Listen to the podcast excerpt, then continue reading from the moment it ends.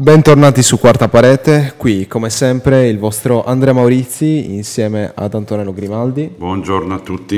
Le prossime quattro puntate saranno un po' diverse perché abbiamo recuperato quattro degli ospiti, anzi cinque degli ospiti del, del Festival della Sinara eh, abbiamo, avevamo già fatto delle interviste, ma per problemi tecnici che non stiamo qui a raccontare, che non stiamo a raccontare, ci sono stati, diciamo, hanno avuto anche la, la, la clemenza, la gentilezza di eh, rioffrirsi per eh, delle interviste.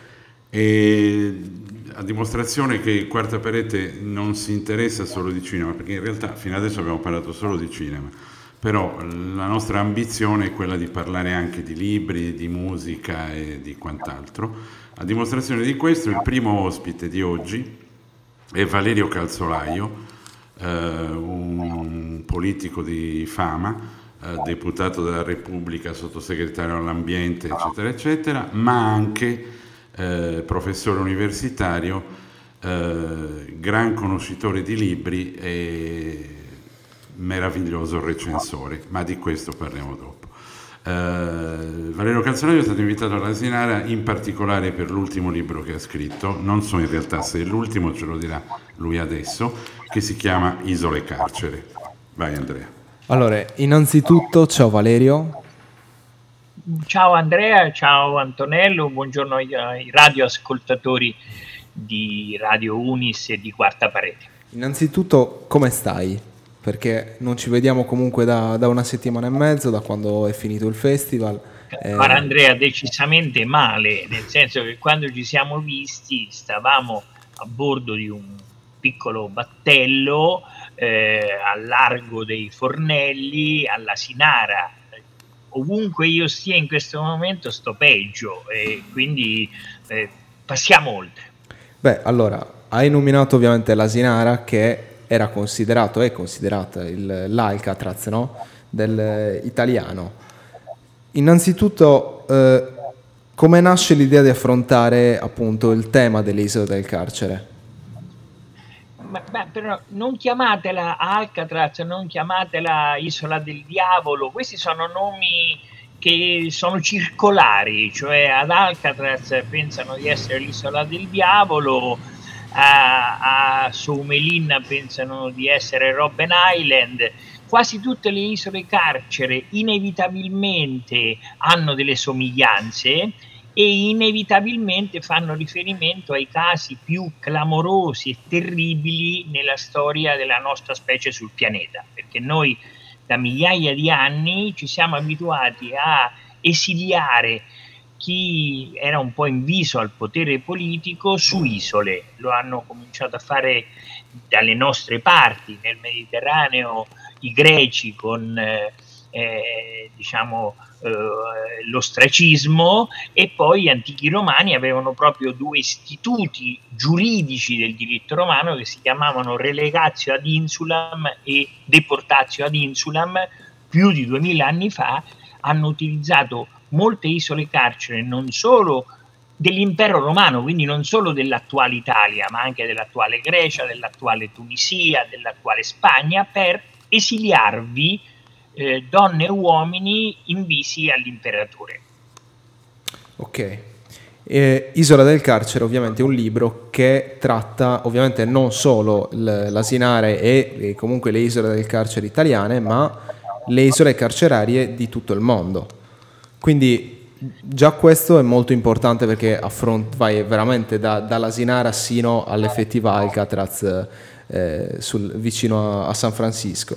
Eh, diciamo che l'Asinara, nel, ovviamente l'hai vissuta per quei 3-4 giorni, hai vissuto anche delle testimonianze, ci, ci ricordiamo ad esempio Gian Maria che eh, ci ha trattenuto, intrattenuto eh, per quei 20 minuti, mezz'oretta buona, raccontandoci di tutta la sua, eh, della sua vita, no?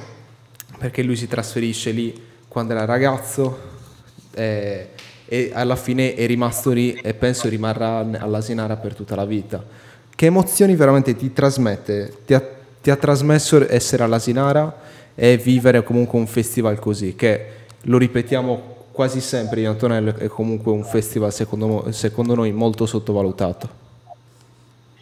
Sì, secondo, sicuramente per me la Sinara è un luogo particolare, eh, nel senso che l'ho incrociata negli studi e nell'impegno politico tanti tanti decenni fa. Vi sono sbarcato per la prima volta da deputato proprio di questi tempi, nell'estate del 1992, 30 anni fa. Da allora per almeno 20 anni è stata al centro dei miei pensieri e delle mie emozioni. Ho cercato di contribuire a trasformarla da un'isola carcere esclusivo dal 1885 e stazione sanitaria allora, ma poi sempre più carcere esclusivo, eh, a parco naturale terrestre e area marina protetta, un caso unico al mondo di un grandissimo parco nazionale terrestre, perché la Sienara sono più di 50 km quadrati, però tutto circondato da mare protetto ba- per i valori naturalistici, storici, che esistono sia sulla terra che sul mare. Quindi sicuramente la Sinara per me eh, è stato anche lo spunto. Allora, i primi spunti risalgono alle letture delle lettere dal carcere di Gramsci che iniziano a Ustica, dove lui rimase 44 giorni, confinato dal regime fascista, quando era deputato in carica, quindi quando aveva non, non era possibile perché era, aveva l'immunità parlamentare, ma fu confinato a Ustica.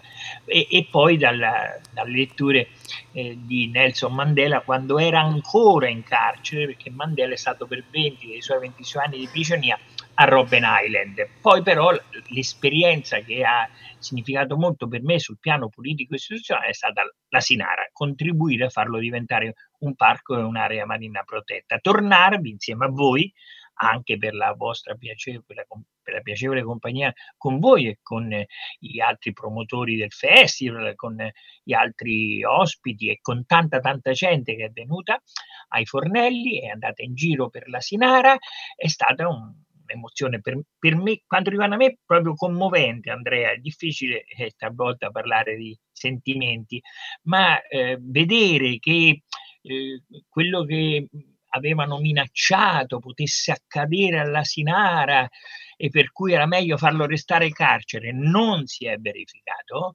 e che 87 imprese, migliaia e migliaia di persone oggi anche lavorano, non solo milioni di persone, centinaia di migliaia di, di, sardi godono dell'isola, che non avevano più visto da generazioni, ma che vi lavorano e hanno eh, dal suo sviluppo sostenibile un, una ragione di esistenza e di lavoro, per me è stato commovente. Senti, eh, da ex sottosegretario all'ambiente, riesci a darci una parola di conforto su come è messo l'ambiente oggi nel mondo? Paura no. di no, eh? Quindi se, se, volete mi fermo qui. No, perché purtroppo sono in corso dei fenomeni che ruotano attorno al riscaldamento del pianeta accelerato dalle attività umane degli ultimi due secoli e dell'ultimo mezzo secolo in particolare, che, e, e rispetto a questo non c'è ancora c'è già un'adeguata consapevolezza della scienza, più che adeguata, sono loro che ci mostrano quello che sta avvenendo. Una adeguata consapevolezza dei cittadini, ma una inadeguata azione del mondo della politica, che è ancora subalterno e figlio degli interessi e dei poteri che li hanno condotti ad essere eletti e quindi sono figli di quegli interessi e di quei poteri e non si rendono conto che se non si interviene rapidamente, non solo dall'alto, certo, dobbiamo fare qualcosa ognuno di noi. Il bello di Greta Thunberg è che ha detto facciamo ognuno di noi tre azioni. Non bisogna fare le sue, lei ha deciso di non prendere l'aereo.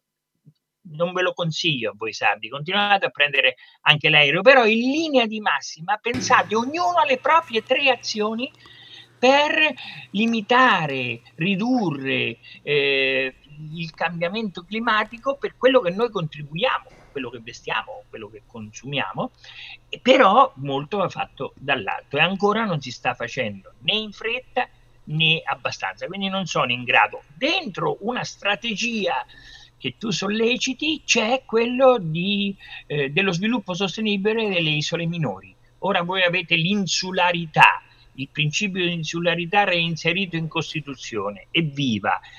Facciamone l'occasione non per pietire assistenza, ma invece per promuovere la specificità del vivere e del godere sulle isole italiane. Bene, ascolta, per non finire così pessimistici però, sfrutto anche la tua fama di recensore. Consigliaci tre libri per quest'estate, dai. Tre libri belli, corposi. Allora, devono entrarci con le isole o possono non no, entrarci no, no, uh, indipendentemente dalle isole. Allora, il primo è un, diciamo, un sempreverde e si chiama Antonio Gramsci, Lettere dal carcere.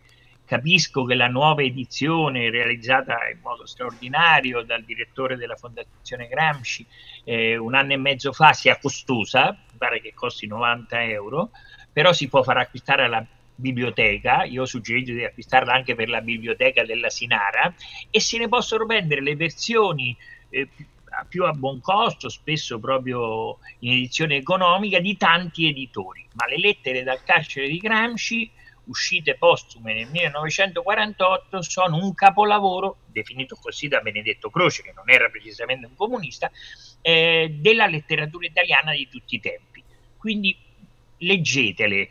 Eh, il secondo libro eh, è di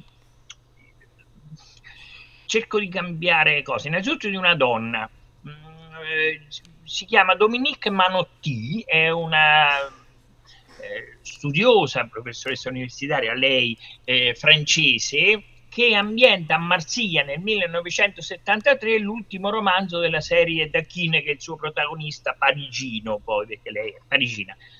È un libro che si intitola Marsiglia 73, è ambientato a Marsiglia, è ambientato nel 73 il suo protagonista, Teo, è ricco, eh, ama soprattutto gli uomini, il proprio sesso, eh, ma non disdegna eh, altre relazioni eh, eterosessuali come qualcun altro eh, diciamo sulla Terra, è un personaggio interessante. Marsiglia 73. Terzo, eh, terzo, io capite vado sempre sui gialli, però se volete evitare un giallo, eh, vi consiglio oh, un libro scientifico sulle isole. Non sono del tutto convinto su tutti i suoi contenuti, ma è un, un giovane olandese che si chiama Norder, anche questa è una casa editrice Manottia e, e Sellerio, eh, che ha scritto un libro eh, su ehm, diciamo il mondo in miniatura si chiama, cioè sulle isole che è una definizione che a me non convince, in realtà se lo si legge anche a lui è poco convinto, però evidentemente il titolo è sbagliato, eh, sulle isole come un mondo in miniatura, ma ovviamente eh, Leopardi e Winslow, per stare a un poeta e a un noirista, sono sempre letture piacevoli. Poi come tu sai nelle nostre conversazioni ti ho dato altri consigli perché io tutte le settimane mando 5 recensioni, date loro la mia mail e ve le mando. Valerio, io ti ringrazio veramente tanto, cioè per me sei, sei stata una sorpresa all'Asinara e sei una, veramente una dispensa di, di cultura e di, di, esperienza, quindi ti ringrazio per questi minuti preziosi che ci hai dedicato per la seconda volta, che non è mai comunque sempre facile fare un'intervista per la seconda volta, ma sono molto contento, ti ringrazio veramente tanto. Grazie Valerio anche da parte mia buona vita e buona Sardegna a voi. Alla prossima. Ciao Valerio.